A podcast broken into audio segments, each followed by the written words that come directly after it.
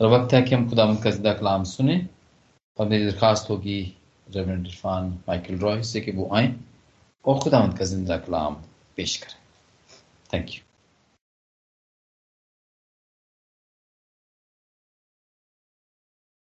Thank you हम खुदा के शुक्रगुजार हैं। आज फिर इस मौका के लिए कि हम मिलकर खुदा के पाक कलाम को सीख सकते हैं। आज का ये हवाला जो कि आपके सामने रखा गया, ईसाया, उसका चौवालीसवां बाप और उसकी छठी आयत से लेकर बीसवीं आयत तक, हम इस हवाले को दो हिस्सों में तकसीम कर सकते हैं। पहला हिस्सा, जो कि छठे बाप माफ़ करना, छठी आयत से लेकर नौवीं आयत तक मुश्तमिल है। छठी आयत से लेकर आठवीं आयत तक और फिर नौवीं आयत से लेकर बीसवीं आयत तक दूसरा हिस्सा शुरू होता है। ये जो पहला हिस्सा है, जिस पर हम थोड़ा ज़्यादा फोकस करेंगे और उसके बाद हम दूसरे हिस्से की तरफ़ बढ़ेंगे, इस हिस्से में हमें खुदा का एक खास दावा नज़र आता है। और खुदा यहाँ पर अपने इस दावे को रखता है जो कि खुदा की इम्तियाजियत को हमारे सामने पेश करता है।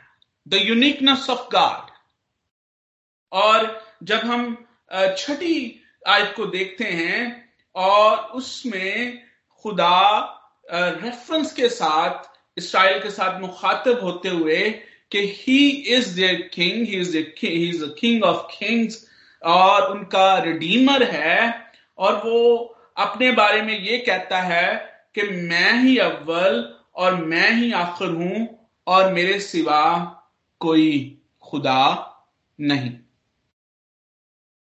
And this is not the first time God is claiming this uniqueness हमने इससे पहले इकतालीसवें बाब में भी देखा, जहाँ पर जब खुदा मुकालमे में है, उन झूठे खुदाओं के साथ, झूठे, झूठी खुदाई के दावेदारों के साथ, उन बुतों के साथ, जो कि हाथ की कारागरी हैं, जिनको वो लोग अपना खुदा समझते हैं जिनके, जिनकी वो प्रस्तुत करते हैं, जिनके सामने सिजदा करते हैं, जिन पर अपना आसरा और भरोसा रखते हैं, जब खुदा उस कोर्ट के सीन में उन झूठी खुदाई के दावेदारों के साथ मुखातिब है तो वहाँ पर भी अपना जलाल ज़ाहिर करने के लिए खुदा ने इस इम्तियाजी लकब का इस्तेमाल किया। और यहाँ पर खुदा ये दावा करता है कि मैं ही अव्वल और मैं ही आखिर हूँ और मेरे सिवा कोई खुदा नहीं। और अगर हम इसको इसी कॉन्टेक्स्ट में देखें, इसी इकतालीसवें बाब से आगे चलते हुए जब हम चौवालीसवें बाब तक पहुँचते हैं और जब हम इसी कॉन्टेक्स्ट में रहते हुए इस दावे को देखते हैं तो फिर हमें पता चलता है कि एक बुत कभी भी अव्वल नहीं हो सकता। क्योंकि उसके बनाने के लिए किसी कारीगर की ज़रूरत इंसान अपने हाथों से उन्हें तराशते हैं, उन्हें बनाते हैं, इसलिए वो अव्वल नहीं है। और अगर हम इसी हायरार्की में चलें तो इंसान जो कि इन बुतों का, इन खुदाओं इन खुदाओं का बनाने वाला है, इनको अपने हाथ से अपने हाथ की कारागरी से तराशता है, उनको बनाता है। जब हम उस इंसान पर नज़र डालते हैं तो फिर हमें पता चलता है कि कोई इंसान भी अव्वल नहीं हो सकता। क्योंकि इस दुनिया में कोई भी ऐसा इंसान नहीं है जो कि अपने आप इस दुनिया में वारिद हो गया हो। और जब हम पूरी कायनात पर गौर करते हैं तो फिर हमें पता चलता है कि सारी की सारी मखलूकत में से कोई भी मखलूक अव्वल नहीं हो सकती। कोई भी creature is not there from the beginning even before the beginning सिर्फ़ खुदा एक ऐसी जात है जो कि शुरू से बनाए आलम से पेशतर मौजूद है और क्योंकि वो बनाए आलम से पेशतर मौजूद है, इसीलिए वो अव्वल है। और खुदा का कलाम, जब हम मिस्सियों के खत को पढ़ते हैं तो वहाँ पर बड़े वाजे अंदाज में हम पर ये बात क्लियर करता है कि वो बनाए आलम से पेशतर ही जो है वो इस कायनात को और इस कायनात में होने वाली हर एक चीज़ को तरतीब दे चुका। इससे पहले, इससे पेशतर के ये दुनिया पैदा हो। इससे पेशतर के ये मखलूकत पैदा हों। वो उसके पास इस कायनात का और इस कायनात के चलाए जाने का इंतज़ाम मौजूद था प्लान मौजूद था। ना सिर्फ़ खुदा के अलावा कोई और अव्वल नहीं हो सकता, बल्कि यहाँ पर खुदा का यह दावा भी है कि उसके अलावा कोई आखिर भी नहीं है। हर वो चीज़ जो कि इस दुनिया में मौजूद है, उसका कोई ना कोई आखिर है, उसका एंड है। हर एक इंसान जो इस दुनिया में आता है, उसका एक आखिर है। उसका एक एंड है। और कोई ये दावा नहीं कर सकता कि वो आखिर है। वो आखिर तक रहेगा। सिर्फ़ खुदा की जात जो ये दावा करती है कि वो आखिर है। दुनिया में कोई ऐसी जात मौजूद नहीं है जो कि अव्वल और आखिर हो। लेकिन जब हम नए एहदामा में दाखिल होते हैं और खास तौर पर मुकाशफा की किताब, उसके पहले बाप और उसकी सितारवीं आयत को और फिर उसके बाईसवें बाप और उसकी तेरहवीं आयत को देखते हैं तो वहाँ पर एक और हस्ती है। जो कि अपने लिए यह लकब इस्तेमाल करती है। और वो हस्ती कहती है कि मैं अल्फ़ा और अमेगा अव्वल आकर इब्तदा और इंतहा हूँ। अब ये साया चौवालीस बाप और उसकी छठी आयत में हम देखते हैं कि खुदा अव्वल आखिर है। और फिर मुकाशवा के हवाला जात हमारे सामने इस हकीकत को रखते हैं कि यस्सु मसीह अव्वल आखिर है। और साथ में खुदा ये भी कहता है कि कोई और अव्वल आखिर नहीं हो सकता। तो फिर हमें यह मानना पड़ता है कि ये साया की किताब में जो शख्स अव्वल आखिर होने का दावा करता है, वो वही हस्ती है जो मुकाशफा की किताब में अव्वल और आखिर होने का दावा करती है। वो खुदा जो कि सबसे बुलंद, अव्वल आकर इब्तदा इंतहा, हर एक चीज़ का खालिक, हर एक चीज़ का बनाने वाला, हर एक चीज़ को पहले से जानने वाला सवाल यह पैदा होता है कि उसको यस्सु मसीह बनकर इस दुनिया में क्यों आना पड़ा? ईसाया की किताब में ही जब हम खुदा की जात के बारे में देखते हैं तो उसके पचपन, पचपनवें बाब और उसकी आठवीं और नौवीं आयत में लिखा है कि खुदावंत फरमाता है, मेरे ख्याल, तुम्हारे ख्याल नहीं। और ना तुम्हारी राहें, मेरी राहें हैं। क्योंकि जिस कदर आसमान ज़मीन से बुलंद है, उसी कदर मेरी राहें तुम्हारी राहों से और मेरे ख्याल तुम्हारे ख्यालों से बुलंद है। इंसान अपनी सोच से,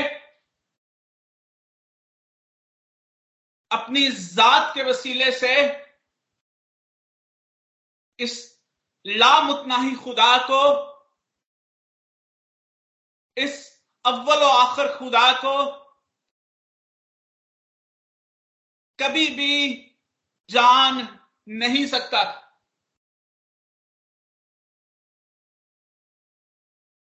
इंसान खुदा, जो कि इंसान की कमजोरियों से वाकिफ है और इंसान की इस कमज़ोरी को भी जानता है कि इंसान अपनी सोच के वसीले से, अपने ख्याल के वसीले से, मुझे जानने से कासर है, मेरी मर्ज़ी को जानने से कासर है। और इंसान उस वक्त तक खुदा का जलाल ज़ाहिर नहीं कर सकता, जब तक वह खुदा की जात और उसकी मर्ज़ी से पूरी तरह वाकिफ नहीं होता। खुदा इंसान की इस कमज़ोरी को देखता है और इंसान पर फजल करता है और खुद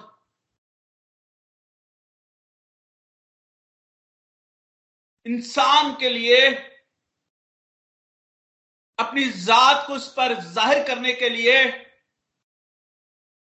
अपनी शख्सियत को उस पर ज़ाहिर करने के लिए, उसके साथ बराह रास्त रबता करने के लिए वो बादशाहों का बादशाह और रिडीमर जिसका ज़िक्र यहाँ पर छठी आयत में के आगाज़ में मौजूद है, वो खुद इस दुनिया में आता है। अब यहाँ पर जब हम छठी आयत को पढ़ते हैं तो वहाँ पर लिखा है कि इसराइल का बादशाह, और जब हम मत्ती की अंजील में मजूसी हर हदीस से आके पूछते हैं कि यहूदियों का बादशाह जो पैदा हुआ है, वो कहाँ है?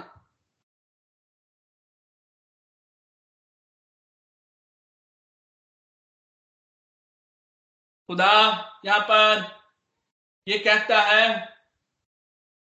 इसराइल का बादशाह और उसका फिदिया देने वाला।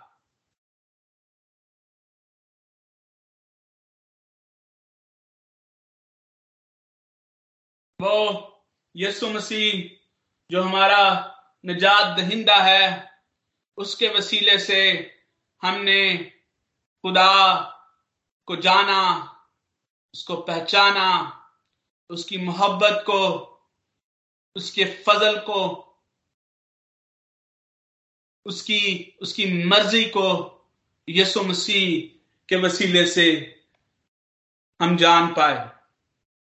और ये खुदा का फजल है कि खुदा ने यह मुमकिन किया कि हम यसु मसीह के वसीले से उसको ना सिर्फ़ जानते हैं, उसकी मर्ज़ी को जानते हैं, बल्कि यसु मसीह के वसीले से हम हमारा उस खुदा के साथ बराह रास्त रबता है। अब ना सिर्फ़ खुदा यहाँ पर यह दावा करता है कि मैं अव्वल और मैं ही आखिर हूँ और मेरे सिवा कोई खुदा नहीं, बल्कि सातवीं आयत हम पर यह भी ज़ाहिर करती है कि खुदा ये दावा भी करता है कि वो दुनिया के माजी, हाल और मुस्तकबिल के बारे में उससे बेहतर, उसके अलावा कोई और इस दुनिया के माजी हाल और मुस्तबिल को जान नहीं सकता। क्योंकि वो अव्वल आखिर है, इसलिए वो इस दुनिया के आगाज़ के बारे में भी जानता है और इसके अंजाम के बारे में भी जानता है। इस, इसलिए कि वो क्रिएटर है, वो इस क्रिएशन के बारे में इसकी एक एक चीज़ के बारे में, इसके पूरे मैनुअल के बारे में उसको इल्म है।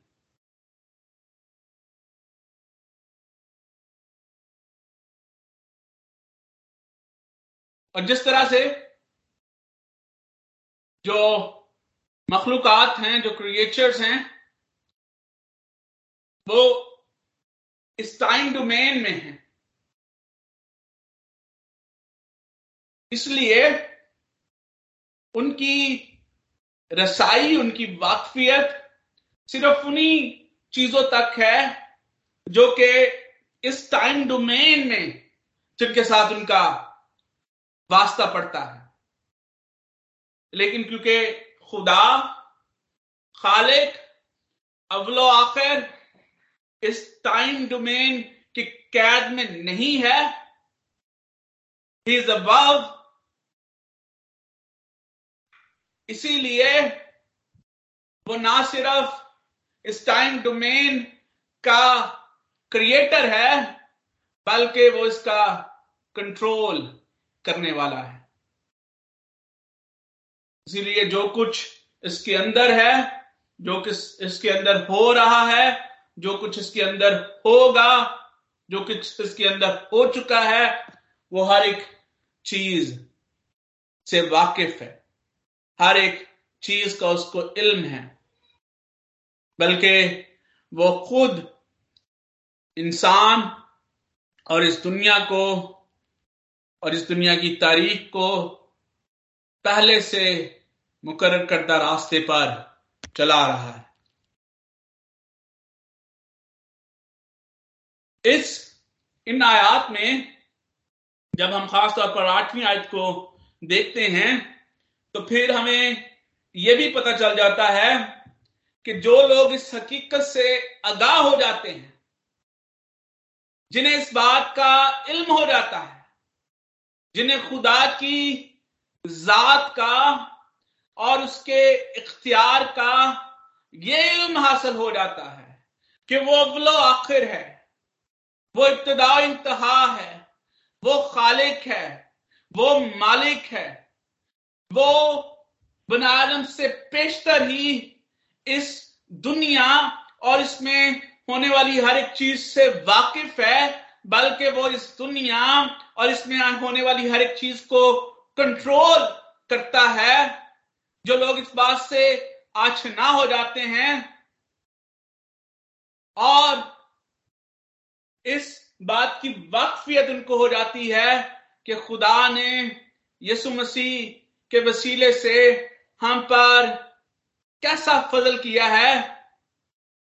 जिन्हें यसु मसीह के वसीले से खुदा की मोहब्बत और उसकी माफ़ी का ना सिर्फ़ फ़िल्म होता है, बल्कि वो ईमान से कबूल करते हुए इसका तजुर्बा कर लेते हैं। वो अपने आप को उस अव्वलो आखिर उस इब्तदा इंतहा, उस खालिक, उस अलीम कुल के हवाले करके हर तरह के खौफ और डर से आज़ाद हो जाते हैं।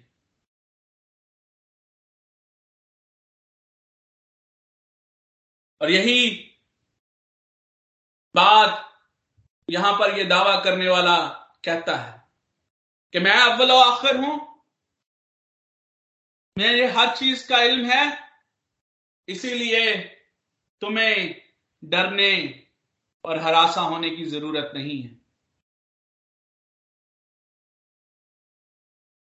वो जिसने मसीह यस्सु के वसीले से हमारे साथ मेल मिलाप किया, जिसने मसीह यस्सु के वसीले से हमें मोहब्बत और माफ़ी की बरतों से रूशनास करवाया, वो कहता है तुम्हें खौफजदा और हरासा होने की ज़रूरत नहीं। जो इस बात से वाकिफ हो जाते हैं, वो इस दुनिया के खौफ और इस दुनिया की फिक्रों से आज़ाद हो जाते हैं। बल्कि उनके अंदर एक ऐसा खौफ पैदा होता है, जो हिकमत और दनाई की तरफ़ उनकी रहनुमाई करता है। जिससे वो सीख पाते हैं, जिससे वो खुदा की हिकमत और खुदा के कामों और उसकी जात के बारे में और ज़्यादा सीख सीख सकते हैं। और यही हर उस इंसान का काम है, यही हर उस इंसान का फ़र्ज़ है, जो कि खुदा को अपना खालिक और मसीह यसु को अपना निजात दहिंदा समझता है। वो खुदा की जात और उसकी मर्ज़ी के भेदों से वाकिफ होने की खोज में रहता है। वो इस हकीकत से आगाह हो जाता है। वो उसका सच्चा और ज़िंदा गवाह ठहरता है। वो इस बात से वाकिफ हो जाता है कि जिस तरह से यहाँ पर खुदा कहता है कि कि वो गवाह जो कि इस हकीकत से वाकिफ होते हैं, वो इस बात का इकरार करते हैं कि नहीं, कोई चट्टान नहीं, मैं तो कोई नहीं जानता। वो उस चट्टान को उस कोने के सिरे के पत्थर और उसकी अहमियत और उसकी बरकत से बखूबी वाकिफ होते हैं। वो गवाह अपनी अमारत ऐसी चट्टान पर खड़ी कर लेते हैं, जिसे ना तूफानों का खौफ होता है और ना मौसमों का डर। और जिस तरह से मुकदस पालूस रसूल फिलिपियों के खत में ये कहते हैं कि मसीह यस्सु की कुवत और ताकत के वसीले से, उस फजल के वसीले से जो मसीह यस्सु के वसीले मसीह यस्सु में हम पर हुआ है, वो हर बात में राज़ी रहना सीख लेते हैं। वो हर बात में राज़ी रहना सीख लेते हैं। चाहे जितने मर्ज़ी हवाएँ चलें जितने मर्ज़ी तूफ़ान आए, मौसमों की शिद्दत जैसी भी हो, वो खौफजदा और हरासा नहीं होते, बल्कि वो खुदा की रजा में राज़ी रहना सीख लेते और वो शख्स जो खुदा को, उसकी जात को, उसके कामों को जानने का दावा करता है, उसे इस बात का बखूबी इल्म होना चाहिए कि खुदा चाहता है कि हम अपनी इमारत ईमान की इमारत उस चट्टान पर खड़ी करें, जिसका ज़िक्र ना सिर्फ़ यहाँ पर यसाया की किताब में मौजूद है, बल्कि जिसके बारे में यसु मसीह ने तमसील देकर यह समझाया कि दो शख्स थे, एक अकलमंद और एक बेवकूफ़। और अकलमंद जो अकल रखता है जो खुदा की हिकमत से रूशनास होता है, वो अपना घर चट्टान पर बनाता है। और जब आंधियाँ आती हैं, जब बारिशें होती हैं तो वो घर कायम रहता है। और एक तरफ़ बेवकूफ़ है। और नौवे, नौवीं आयत से लेकर बीसवीं आयत तक उन्हीं बेवकूफों का ज़िक्र है। ऐसे लोग जो रेत में घरौंदे बनाते हैं, जो रेत पर अपनी इमारतें खड़ी करते हैं, और हर वो शख्स जो कि यसु मसीह के बगैर, उस ईमान के बगैर, जो कि मसीह यस्सु जो कि खुदा के फजल के वसीले से मसीह यस्सु में हम पर हुआ है। उसके बगैर जो है वो अपनी इमारत खड़ी करता है, अपने ईमान की इमारत खड़ी करता है। वो उस बेवकूफ़ की मानद है जो रेत पर इमारत बनाता हमें अपना मुहासबा करने की ज़रूरत है। कि क्या हम उस चट्टान को, उस महकम बुर्ज को जानते हैं, जो कि अव्वलो आखिर है, जो कि इस दुनिया के अव्वल और इस दुनिया के आखिर को ना सिर्फ़ जानता है, बल्कि इसको कंट्रोल करता है?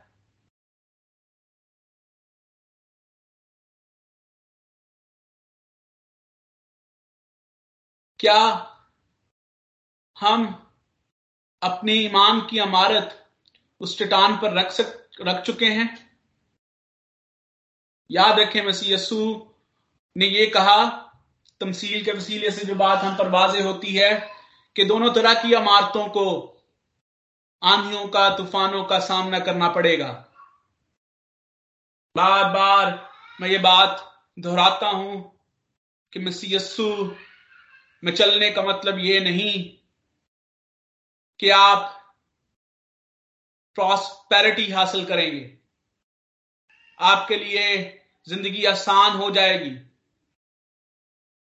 यहाँ पर तमसील में यह बात वाज है कि दोनों तरह की इमारतों को,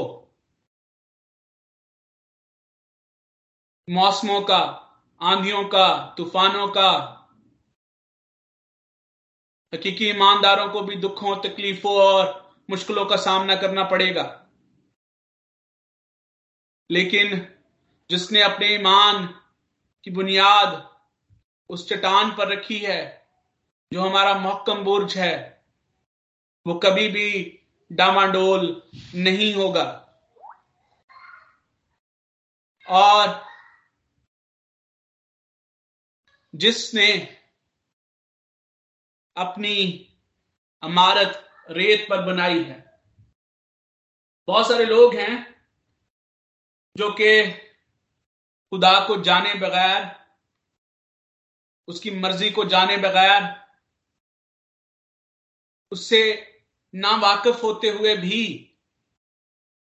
सिर्फ़ जिस तरह से यहाँ पर खास तौर पर खुदा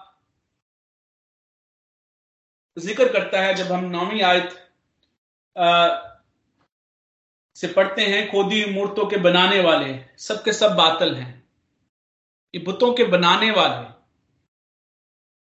ये वो लोग हैं जो कि अपने खुदा खुद बनाते हैं। बहुत सारे लोग हैं जो कि आज भी अपने खुदा खुद बनाते हैं, अपनी मर्ज़ी का खुदा।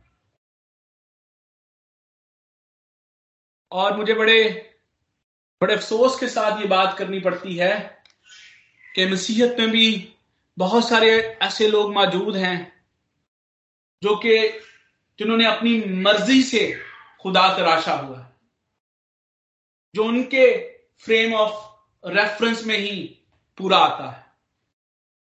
बड़े बड़े अफसोस के साथ कहना पड़ता है कि अपनी ख्वाहिशात को लेकर, अपनी डिजायर्स को लेकर वो अपने लिए खुदा तराशते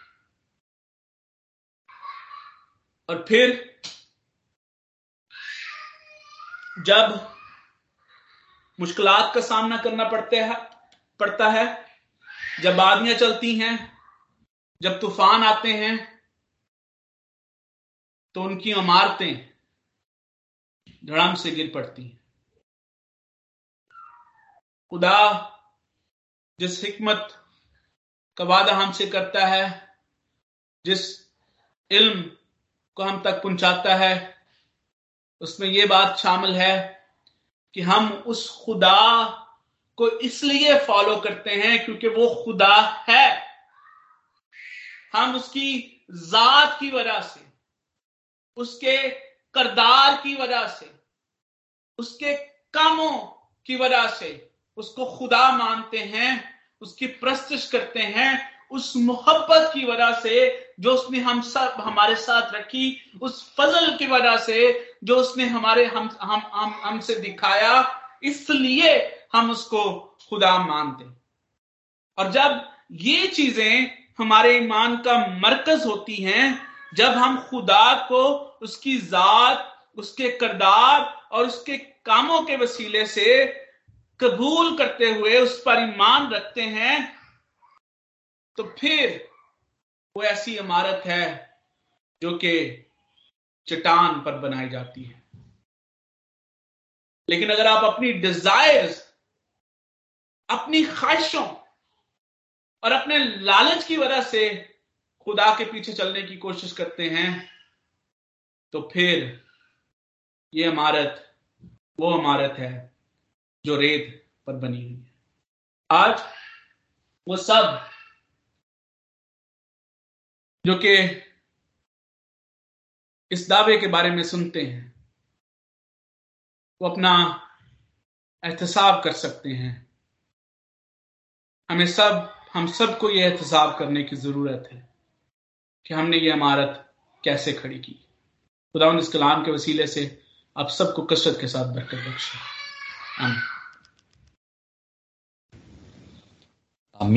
Amin. mean, Thank you very much, uh, Reverend Irfan Michael Roy, for the blessed message. Thank you very much.